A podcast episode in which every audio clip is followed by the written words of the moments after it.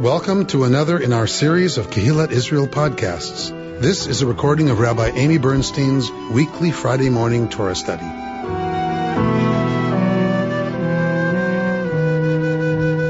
We are in the book of Genesis. We are completing the Jacob saga, beginning the Yosef saga. Yosef, uh, his story, his novella, takes up about a quarter of the book of Genesis. So it is a huge, kind of a standalone in a way novella. Um, and so I just want to give all of you my sympathy that you are studying this text with me, um, because I did Joseph and the Technicolor Dreamcoat in fourth grade at the Hebrew Academy. And so I know every word of every song of the operetta.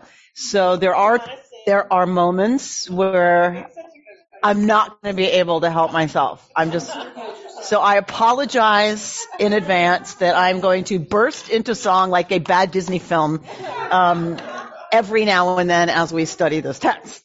Um, and then once it starts, the poor staff like has to listen to me. Joseph's mother, she was quite my favorite wife. I never really loved another all my life. Like they have to hear it the rest of the day. So everyone is very sad that we're beginning the Joseph story. So, um, so we are going to look a little bit at the beginning of the Joseph narrative. I want to um, then take us to a look, to take us to the first line of the um, parsha, which I've prepared some commentary on because I think it's just one of those fun examples. I mean, there's not a lot to dig into with the Joseph story yet. Um, there will be, but also it's just this great example of our tradition that that there's so much commentary on the first verse of this parsha. And I'm not going to tell you what it is. We're going to read it together and you're going to go, hmm, really? Okay. So we are in Genesis 37 verse 1. Here is the, the pasuk that there is so much commentary written about. Vayeshev Yaakov be'eretz megurei aviv be'eretz Kna'an. Yaakov settled in the land where his father had sojourned, the land of Canaan. Ooh, right? There's a lot there, people. All right. So we're going to look at a, a bunch of commentary on this verse. Yaakov yeshaved. He settled. Be'eretz Migurei Aviv, the place where his ancestors sojourned. Where's that? In case we're confused about it, Eretz Canaan, Canaan. So now we're getting kind of the t- the tail end of the Yaakov narrative, and that is that he settles in Canaan. He settles in Canaan. So Ele Toldot Yaakov. Whenever we get Toldot, here are, here are the generations of so and so. Usually that means we're going to get a genealogy. Here, here's the line of Adam. Here's the line of Noach. Noach begat Shem, Ham, and Yafet. They begat blah, blah, blah, blah, blah, blah, blah, begat, begat, begat. And we're going to get, you know, like a whole iteration until we pick up the story of one of those generations. Um, so Ela Toldot Yaakov, here are the generations of Yaakov. We should now be getting a lot of begatting. right. So we, but we're not. That's not what happens here. So what happens? This is the line of Yaakov. At 17 years of age, Joseph tended the flocks with his brothers. It's like, he's got 11 brothers and a sister. Like, it's not like, here's the generations of Yaakov, you know, and then give us Reuven, you know, and all the way down the line. Um, so we just get this thing about Yosef. He's 17 years of age. He's tending the flocks with his brothers as a helper to the sons of his father's wives, Bilhah and Zilpah. Okay, so he's helping the sons of Bilhah and Zilpah with the flocks. And Joseph, we're told out of absolutely nowhere, brings um, words that are ra'ah, bad, um, to their father. So this must mean words about them to the father. So remember, these are the these were the handmaidens of Leah and Rachel. Um, many many Jewish feminists, when we get to saying that first set of brachot, those first blessings in the Amidah, where it names our forefathers and our foremothers, m- many Jewish feminists want to add Bilha and Zilpah. Um, so that even though they didn't have the same status as wives that Rachel and Leah did, they are the mothers of a bunch of those tribes. Like it, it, and to ignore them is to say, unless your status is X vis-a-vis the patriarchal system, you don't count. And that's super anti-feminist. So, um, so to your point about Bilhah and Zilpah, many of us, you know, kind of sneak it in there silently, like when we're davening the Amidah. All right. So Joseph is helping out, um, the brothers that are born of Bilhah and Zilpah and brings bad reports of them to their father. The Yisrael, Ahav Yosef Mikol Banav. And Yisrael, he's called Yisrael here. He's going to change back and forth from Yaakov to Yisrael, back and forth and back and forth. Um, Ahav et Yosef, we don't get a lot of emotion in Torah. So to be told that he loves his son, like wh- why are we talking about that? We, ne- we never talk about that in Torah. Why? Because he loves him more than any of his other sons. Kivens Kunim, because he is the son of his uh, elderhood, um, and and he makes for him, he has made for him a kutonet pasim, so um, a a very beautiful outer tunic. So if you think about picture in your head how people dressed from how Semites dressed in this period, they would have worn an outer garment that was belted, right? And so this is, there's clearly something very special about this kutona, this coat, um, that he, this outer garment that Yaakov has made for him. So it's not like he makes him a little pendant that he can wear under his undershirt, right? Saying, I love you best. You're my favorite. Um, no, it's this huge outward sign of Joseph's status as the favored son. It, it is a huge statement and turns out to be a very big mistake. Um, one of many that Yaakov makes vis-a-vis Yosef. Um, you could call it a mistake or you could call it fate. Um, that, right? And we'll, we'll look at a lot of places that that gets brought up in this story. Here's one of the first ones. What if Yosef had not been walking around with his coat bringing, you know, tales about his brothers to their father. When his brothers saw that their father loved him more than any of his brothers, they hated him so that they could not speak a friendly word to him. Right, again, Torah does not deal much with emotion or someone's mindset. So this is major that we're being told this, that they can't stand him. They hated him to the point where they couldn't even pretend. Right? Do you have people who like they walk in the room and you're like, I mean, I don't, but I've heard some people do. Um, and it's like it's effort to even just say good morning. Like it, that's how they cannot stand the sight of him. Um, so once, so here we're just out of nowhere, right? Vaya chalom Yosef chalom. Joseph dreamed a dream. I don't like this English so much. So vaya chalom Yosef chalom. Now Yosef had a dream. Vayaged le'echav, and the idiot child tells it to his brothers, and they hated him even more. No. No, that is my commentary. That is Targum Amy Bernstein. Okay. So, Vayomer Alehem, and he says to them, Shimuna, listen up, if you will, to this dream that I dreamed. There were sheaves in the field when suddenly my sheaf stood up and remained upright. Your sheaves gathered around and bowed low to my sheaf. Not the sharpest knife in the drawer. Mike, David. Yeah. Um, no, I'm just asking because I'm I'm not I, my Hebrew isn't good enough to figure this out. But when it says it in the Hebrew, I dreamt uh, dreamt a dream. Is that repeated in the Hebrew? How, how does it translate? Vayomer Aleim, and he said to them, Shimuna, listen up, hachalom hazeh, to this dream that I dreamt. Yeah, so that that's how I saw it too. So it's almost this sort of passive dreaming, some uh, the kind of dream I just had a dream, but here it's almost like I'm I'm purposefully having this dream. You know, you can sort of there's something extra obnoxious uh, uh, about that. Right. About look what a good dreamer I am. Yeah, exactly. Right. Like I did. I dreamt this dream. Right. So right. So this kind of very active, very Yosef centered, right stuff. Um, Vayomru, and they said to him, right, who? Echav, his brothers, do you mean to reign over us? Do you mean to rule over us? And they hated him even more for his talk about dreams. Vayachalom od chalom. And he dreamed yet another dream. Right? And he says to his brothers, look, I've had another dream. And this time, the sun, the moon, and 11 stars just happens to be the number 11. We're bowing down to moi.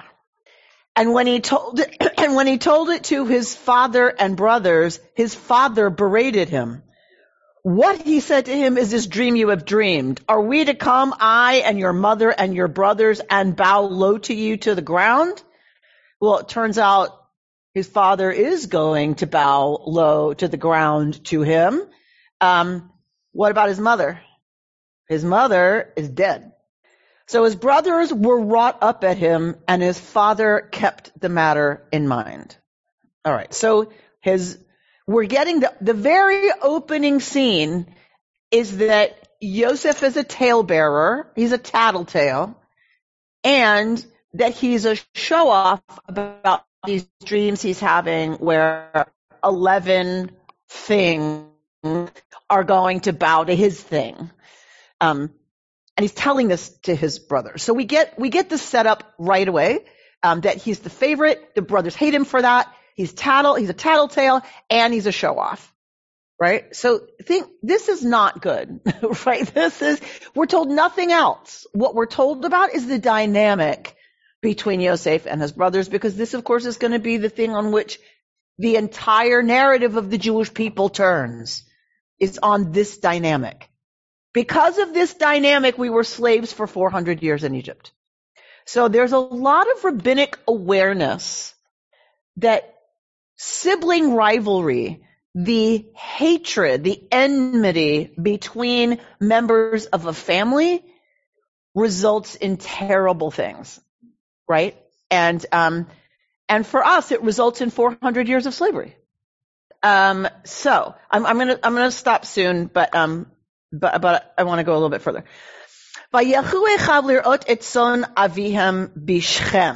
One time, like what, what, one time, Vayelchu, and his brothers went to pasture their father's flocks at where?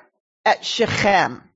Now this is the, this is the place where because y'all study Torah, you know a lot more than a lot of folks who are reading this. What just happened at Shechem not so long ago? Dinah goes out and is, we are not sure what happens. She lies with the prince of Shechem, that, that town. Because she is defiled, because she is a unmarried female, she's not in control of her own sexuality. Her sexuality does not belong to her. It belongs to her father. And if she has no father, then to her older brother or her uncle. Her sexuality is not hers to do with what she pleases. It belongs to her family, the men of her family. So it doesn't matter whether she's raped or if she lies with him voluntarily, she has commit, she is now ruined. As a result of that, the brothers, these guys, these guys say Shechem, the prince, goes to his father and says, I want to marry Dinah. This is last week's Parsha, by the way. I, w- I want to marry Dinah. I love her.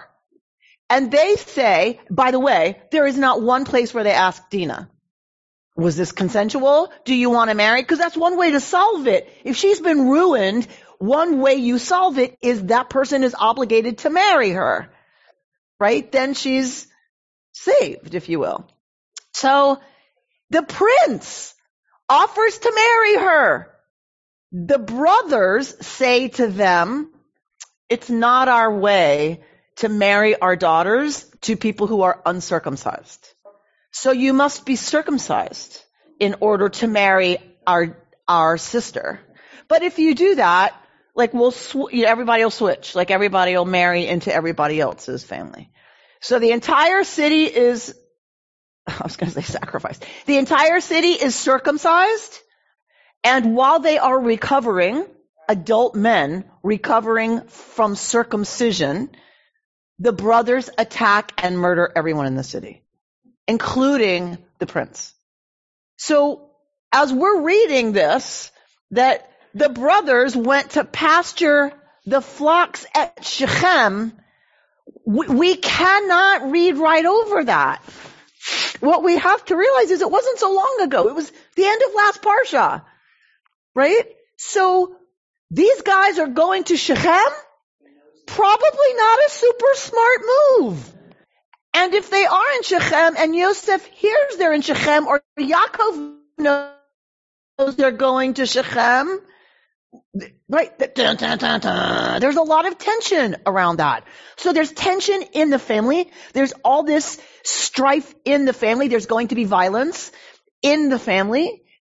There's already been violence done to the family and their vengeance was magnificent in terms of, you know, relationship to what's done. That is a very long way in the ancient world to travel. That is a very far trip for Yosef to make by himself. So all of these small things that we just kind of see as, you know, text are, this is actually a very intense story already. Before anything else happens, he's gonna go by himself from Haran to follow where the brothers have gone to Shechem and then to Dotan.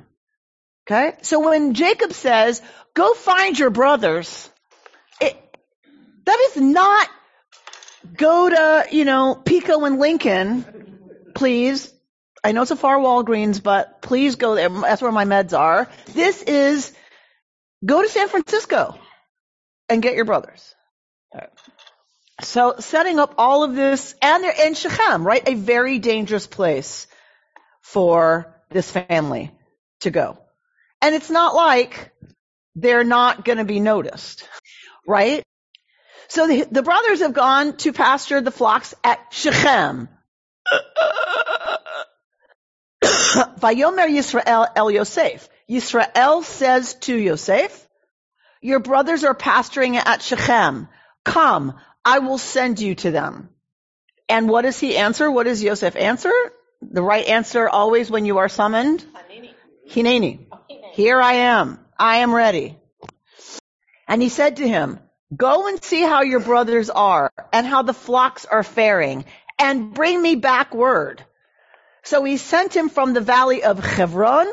When he reached Shechem, so go to Shechem find out what's happening with everybody and come back to me and tell me. That is a very long trip to just kind of see how everybody is and then he has to go back. It's not like he's going to come back with his brothers. So he's got to make this trip alone. And then his dad wants him to travel back alone. Very good. That becomes one of our questions is why? Would you do, does Jacob not know that he's setting his son out to go see the, the brothers that hate him a very long way away by the town where they just murdered a bunch of people. Like, what is he thinking? So, um, when he gets to Shechem, so he's traveled from Hebron all the way to Shechem, ish, and Ish finds him wandering in the fields. The Ish says to him, Mativakesh, what are you a hunting? What are you looking for? So how does the Ish know that Yosef's looking for something? So somehow Yosef is communicating, he's telegraphing that he is out of place. What happens when folks are out of place? Lots of different kinds of things. Dina went out. She went out of her place. A young woman's place is not to go out. It is to stay home. So she's out of place. Her place is in the family tent where she can be watched and guarded. She goes out, so she's out of place. Do you remember someone else, another female who's out of place and something kind of intense happens?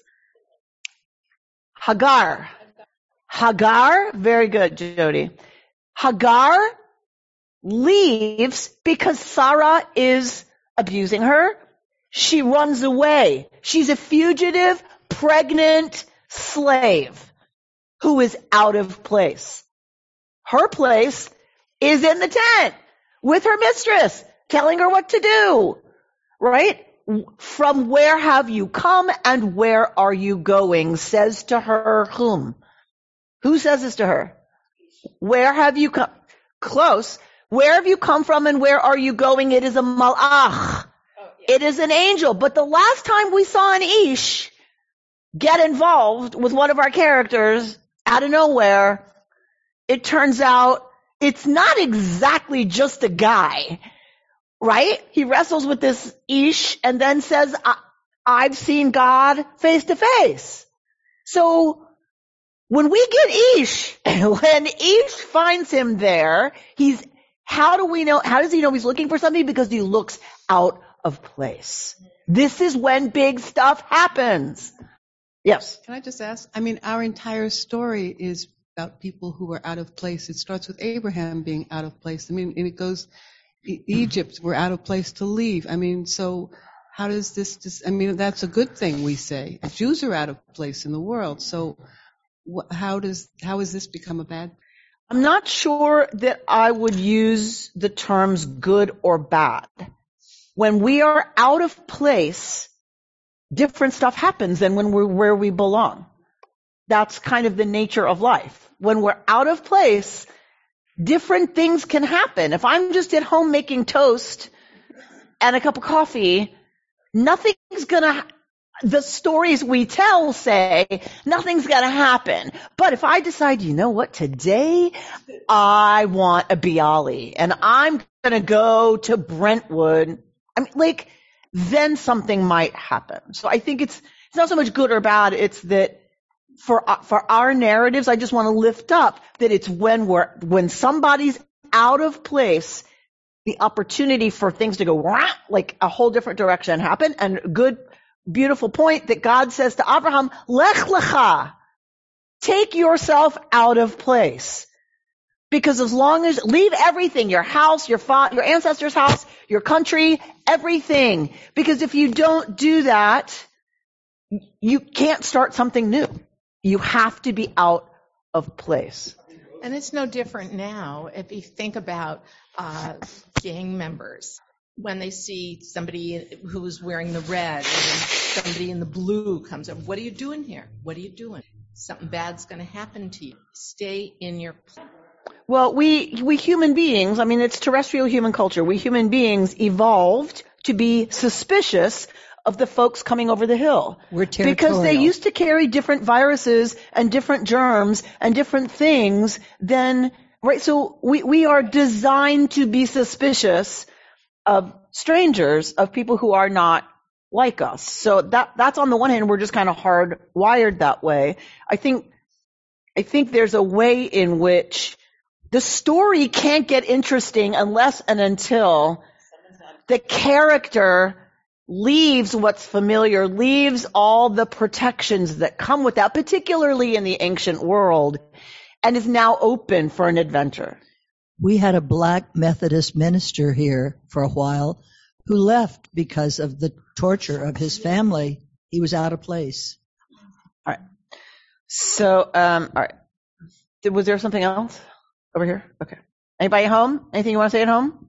I, I did see somebody. Okay. It, oh, yeah. Betsy. um, it, it sort of explains why the ultra religious community stays together. You know, you'd better believe insular, it. You'd better believe it. That's why exactly place, why in the proper place. very traditional communities it is dangerous. It's considered dangerous Yeah. to leave Yes, because what could happen? An adventure could happen, God forbid. Right. Chas v'shalom, your world, something might happen Yeah. that, right, that is out of the ordinary, chas v'shalom. Like, so, exactly. Exactly. If you want people to be safe and you want direct continuity, you keep them cut off from possibilities of that not being so. Very good. Okay. Um, so, so we got an Ish here. We have an Ish who finds Yosef and asks Yosef, what are you looking for? Vayomer, and he says, I'm looking for my brothers. Can you tell me where they're pasturing? Who the heck are his brothers? Who how's this guy supposed to know what, you know, oh, you're looking for the Goldberg boys.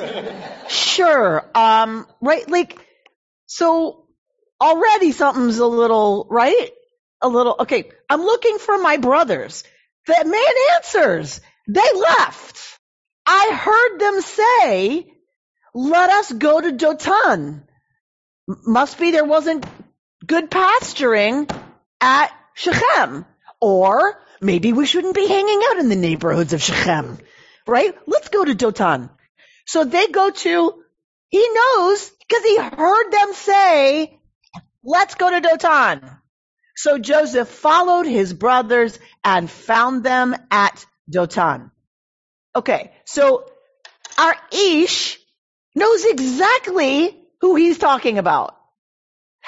Okay, how, whatever, it, we're not told, right? Robin is accepting this, just that's how it is, Rabbi. That, that's just how it is. Um, and, uh, well, but, but obviously if you're com- if you're 12 brothers with all these flocks, it is obvious that people moved around to move their flocks, right? That's not going to be as unusual as Yosef in his, you know, feather boa, you know, like wandering by himself. But the Ish knows exactly who Yosef is talking about and just happened to hear that very group of young men have a conversation about where they're going. Right? Peter Pitzele in his book, Our Father's Wells, spends a lot of time on this Ish. Because he says, what if the Ish had not been there? What if the Ish saw Yosef walking around and went, not my problem, and didn't say anything? What if the Ish had not overheard the brothers? What if the Ish had not decided to share that with Yosef? If that Ish had not been there, had this scene not happened, we would not have been slaves in Egypt.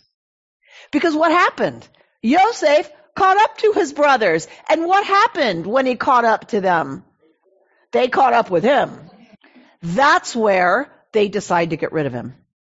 And that's where he is sold into slavery to Egypt. And remember, Shechem becomes the, the capital of the northern kingdom of Israel, the rival to Jerusalem.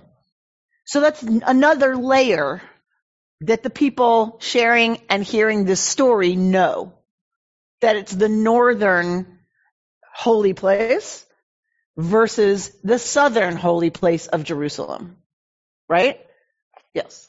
This Ish the questions you've asked, you know, where's God in this story? Who's asking that? I am. Okay. And he's Ish. Because God's not here. Yes, he is. Okay. Mark's He- saying God, this is God. It's, I don't think that Ish just randomly pops up in the middle of a story. So to have the knowledge you just described, we're beyond, Okay, Mark is understanding this ish as not something normal, that this is outside the ordinary. Okay. Whether it is or is not, the fact that the ish is there, the fact that the ish heard the brothers and knew where they were and told Yosef changes the destiny of an entire people. And so what Peter Pitzele points out is all of us have had an ish. Every one of us had a conversation with an ish that changed the trajectory of our lives. That this is not unusual in the sense, I mean, unless you're reading it Mark's way, and maybe Mark would read every encounter with an ish this way, but it is, this is what it means to have one's destiny unfold. There is an ish. And that each of us, if we take time, can think about probably several occasions, but at least one, right? Rabbi Sharon Kleinbaum saying, Bubala, you need to stay after services. I need to talk to you. You're going to be the chazanit for Yom Kippur. That was a complete change in my destiny. Right? Here I sit. So this ish is really a very powerful acknowledgement that it takes one conversation and therefore let us be very careful, right, about what we say to others, I think particularly to young people, because it's one sentence that can impact the future of, of a whole life. And the converse is we should listen very carefully to what people say to us because that might be the person who's suggesting an alternate path. Mm-hmm. So are we open to the to the message of the Ish? who says, What are you looking for? And then what do we answer? Right? What are we looking for? Okay. All right. So let's go to this very fun commentary.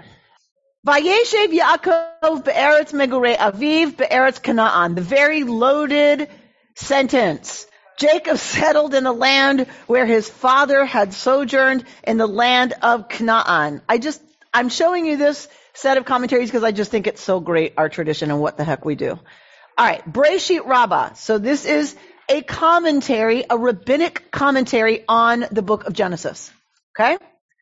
In that commentary, Rav Acha says, when the righteous sit in tranquility and desire to sit in tranquility in this world, when the righteous sit bishalva in peace and in tranquility in this world, what happens? Satan comes and accuses the righteous. In the world is, is that which is set for the righteous in the world to come not enough that they seek serenity in this world? Know that this is certainly the case. Our forefather Yaakov sought to dwell in serenity in this world. And Satan, the Satan, the difficulty, the impediment, the challenge of Yosef clung itself to Yaakov. And Yaakov dwelt is actually connected to a verse from Job. Because remember in Torah, you can pull one verse from anywhere and relate it to a verse from somewhere else. It is completely associative. And because it is all the word of God, they must have something to do with each other. So it doesn't matter that it's in the book of Job. If there's the word sitting, peace, something like that, must have something to say to our verse. So what's the verse in Job? I had, I had no repose, no quiet, no shalva, says Job. Well, that has to apply to Yaakov because we just heard about sitting and being in tranquility. So this must be something similar. I had no tranquility. Why not? I had no repose from Esav, no quiet due to Lavan, right, tricking him, no rest, meaning Dinah and all that business. And then lastly, the trouble of Yosef. Right? He loses his son. This incident that we just saw, finding his brothers, Yaakov doesn't see Yosef again until his old age. So, think it just means, uh, Vayeshev Yaakov, he was hanging out in Canaan. No. He sought to settle down and to live a nice, happy life. Satan is going to come and whenever you try to sit down and just have a happy life, Satan is going to come and say, it's not enough for you that if you're righteous, you'll have peace and tranquility in the world to come. You want to have it in this world too? Well, mm-mm. all right. So Rashi, our most fam- famous commentator, picks up on this exact uh, midrash and says Yaakov sought to settle in peace. There leapt upon him, like clung to him that we just read in the Midrash, the agitation of Yosef, right? The, the horror of what happens with Yosef because he was seeking to sit in peace. The righteous seek to settle in peace. Now look what Rashi does. God says, is it not enough for the righteous what is prepared for them in the world to come that they seek to settle in peace in this world? So look what Rashi does. Rashi moves it. That's not what Rav Acha said in Bereshit Rabbah, is it? Satan says that in Bereshit Rabbah. Rashi has God say it. What does that do? What does that move do? Bert? Seems to me this is all part of the question of why do righteous people suffer in this world. Interesting. This is a way of getting to that question that is without answer. Why some of the evil people seem to prosper and the righteous suffer. Okay, so what's the answer then? How is this addressing that? What's the answer? Well, God is saying, you know, for the righteous, you're going to be okay later. Isn't that enough for you that you need to be okay now? So it then becomes kind of part of the divine plan and not so terrible because you're going to be okay later. But we were okay later before the terrible stuff happened. So why does the terrible stuff have to happen? That's why it says in the Talmud we can't explain this. But I, I see. But Okay. I, I think I think this is this is nevertheless kind of an effort to look at that issue. of What- why right, so do righteous people suffer? It, well, it's certainly playing with with that because Satan essentially says, because you sought to sit b'shalva, I'm going to mess it up for you. But here, Rashi puts it in the mouth of God. It's also one of the few times where we hear reference to another world, an afterlife, and it's very important. Not for the rabbis. In the Talmud and in the Midrash, they are obsessed sometimes with the world to come. But okay. it's a- Uh, But it's very important in the Christian world when people go through suffering and they count on having contentment in the afterlife. Right. When And they- whenever things get bad for the Jews, we see a lot about Olam Haba. We are not immune in any sense from that. All right. Aviva Zornberg now is commenting on Rashi. Right? Look what we do. Look what we do, people. It's so gorgeous. All right. So we have the, the verse from Torah. Then we have a discussion in Midrash Rabbah. Then we have Rashi reworking Midrash Rabbah. Now we have Aviva Zornberg, one of the most brilliant minds of our time, um, talking about Rashi. All right. Jacob's attempt to resolve, to read the text of God's covenant in the light of his own life seems impeccable. And yes, and yet, as we have seen, God does not merely override Jacob's reading, as in the above midrash, but much more radically. He mocks such an attempt wherever it occurs as a vulgar misreading, a lack of ascetic tact. The opening verse seems to contrast Jacob's desire to settle, to interpret his life and God's word with the sojournings of his father Isaac. So he wants to be like Isaac who just settles down and has a nice life. The provisional God-directed quality of his father's life has been replaced by a new enterprise in Jacob's life. The enterprise that the Kabbalists called emet, truth. Jacob wants to read the family texts strongly to synthesize the contrasting elements of his father's and his grandfather's worlds. In a word, Jacob wants to compose a whole world of his own. He sought to settle in peace. Indicates a cognitive and ascetic ambition to see history resolved, sojournings over in this world meaning the wanderings of Avraham and the dislocation, right? To have it all resolve in his uh, generation. What leaps upon him is the wild animal that tears Yosef apart. Tarof, Tarof Toraf Yosef. Yosef was surely turn, torn apart. That's what he's going to get. The opposite. Like it says what clings to him is the trouble of Yosef. What Zornberg is saying is that thing that clings to him is the animal that he believes tore his son to pieces. So not only did he not get any peace, But what that language of the Midrash and Rashi that something, this trouble of Yosef jumped on him and clung to him is the wild animal tearing, like t- getting Yosef's coat and think about your dog when it's playing with a toy, right? That kind of, right? And just shredding his son. Incredibly vivid, right? Instead of Yishuv Hada'at, kind of the, the rest and tranquility of mind, clarity, composure, coherence, there is Tiruf Bada'at. There is a tearing of the mind, confusion, bewilderment, loss of consciousness. And when you want to say somebody is crazy in Hebrew, you say they are meturaf. They are torn. It means their mind. You say, you know this word. Something is kosher or it's treif is taraf. Torn. You have to shecht an animal to eat it. You can't eat something that's been torn by another animal or run over by a car. You can't eat that. It has to be shechted. So that's why it's treif. Taruf. It is torn.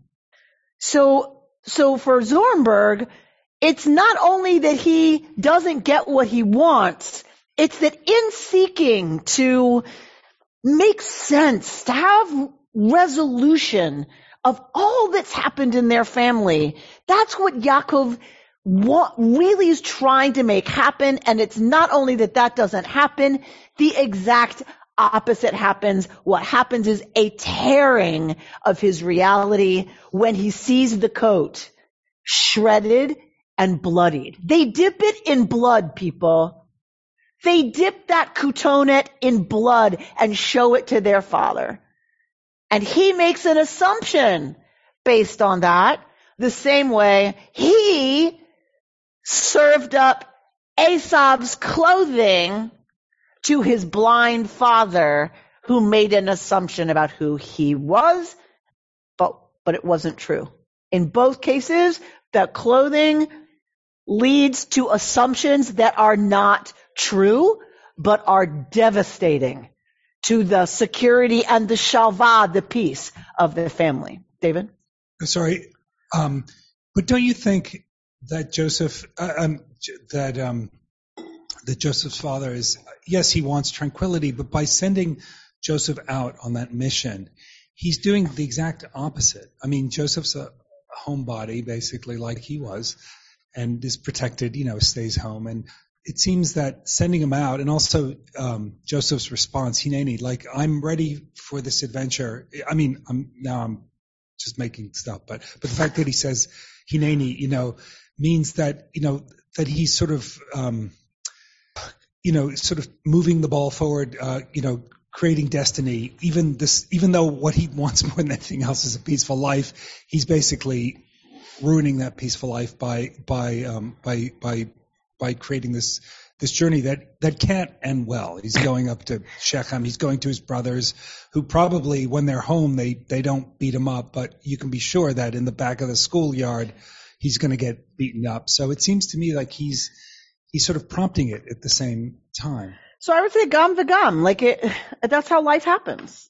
Right, but you, I don't think he sets out to send Yosef out into danger. No, I don't think so. Don't think so? I think in our lives, we do things and don't always think it through and don't always think about the consequences. Yaakov doesn't think about the consequences of that move. Now that's already a choice, I Well, guess, whether or not you think why- something through, why- but why not? I mean, because that's life. okay, And I, and I think this is a tragedy. I think the story of Yaakov is a tragedy. And I think the fact that he doesn't think this through is part of the tragedy okay. Of, of his story. That he, he still can't get, you don't show favoritism. You, who your father favored, your brother. You don't do that. Like, but he never got it. Like, Yaakov just doesn't get it. And here also doesn't, doesn't get that you send Yosef out there where you can't protect him. Really? And to Shechem? You're sending your boys to Shechem? Like, wait, the, Yaakov, the tragedy of Yaakov is he just doesn't learn. And because of that, loses his son. Lost his wife, lost his son, you know, loses, he loses the stuff most important. He loses Rachel in childbirth and loses Yosef for most of his life.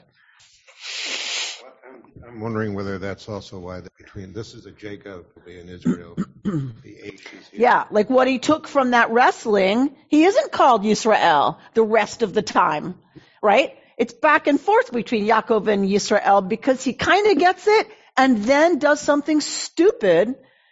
Right? The old Yaakov is still there because the, the Ish says your name will no longer be Yaakov, but, uh, that's not exactly what happens. He is called Yaakov and Yisrael because it seems he's back and forth between being able to live into this new, you know, understanding and then not.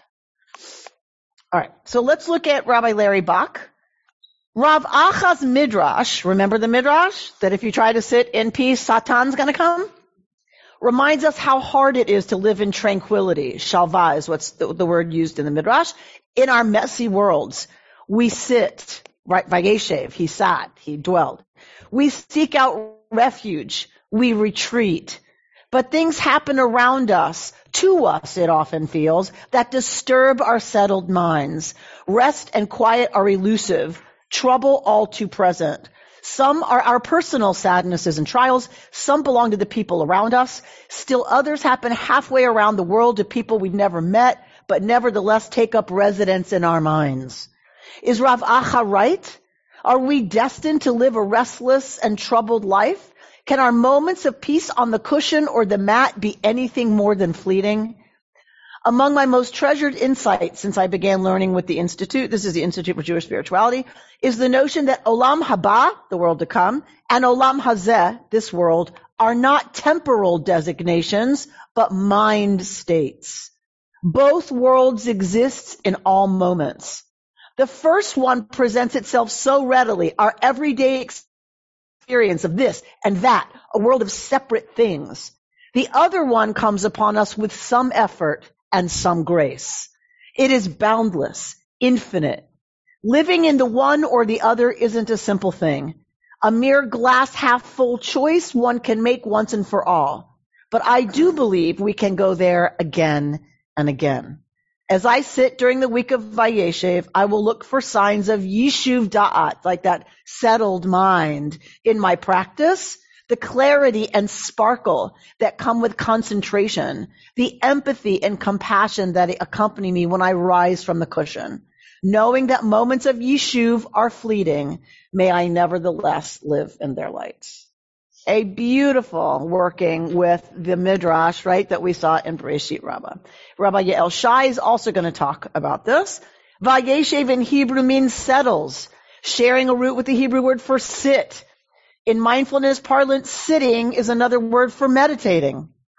Jacob reminds me of myself and so many other meditators who, when we first start meditating, fall into the trap of wanting to meditate away our troubles, hoping to escape ourselves and the world through sitting.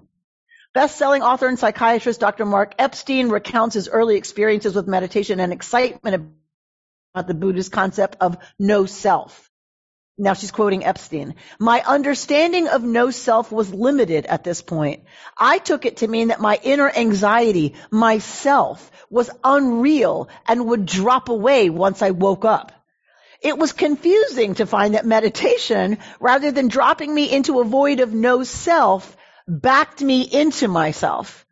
While meditation was teaching me to hold myself with a light touch, it was also helping me to emerge through my suffering, not in spite of it. She says now, Rabbi Yael Shy, this has been my experience as well. Each of my attempts to find peace outside of the chaos of my own heart, mind, and life eventually fails. The only way out of suffering is through it. The Buddhists have a phrase for this, no mud, no lotus. Lotus flowers, one of the symbols of enlightenment, only grow in muddy, swampy waters working with our pain in this world as opposed to the next world is our best chance of attaining the inner peace that Yaakov might have been seeking. Um, so we don't have time to go to the next set of uh, commentaries, which is really about Yosef, um, kind of living from encounter with the divine to encounter with the divine to encounter with the divine, whereas Yaakov like couldn't do that. That Yosef seems to get it, that it's intermittent and is able to live kind of from one peak to the next peak with these huge troughs, as we know, in between.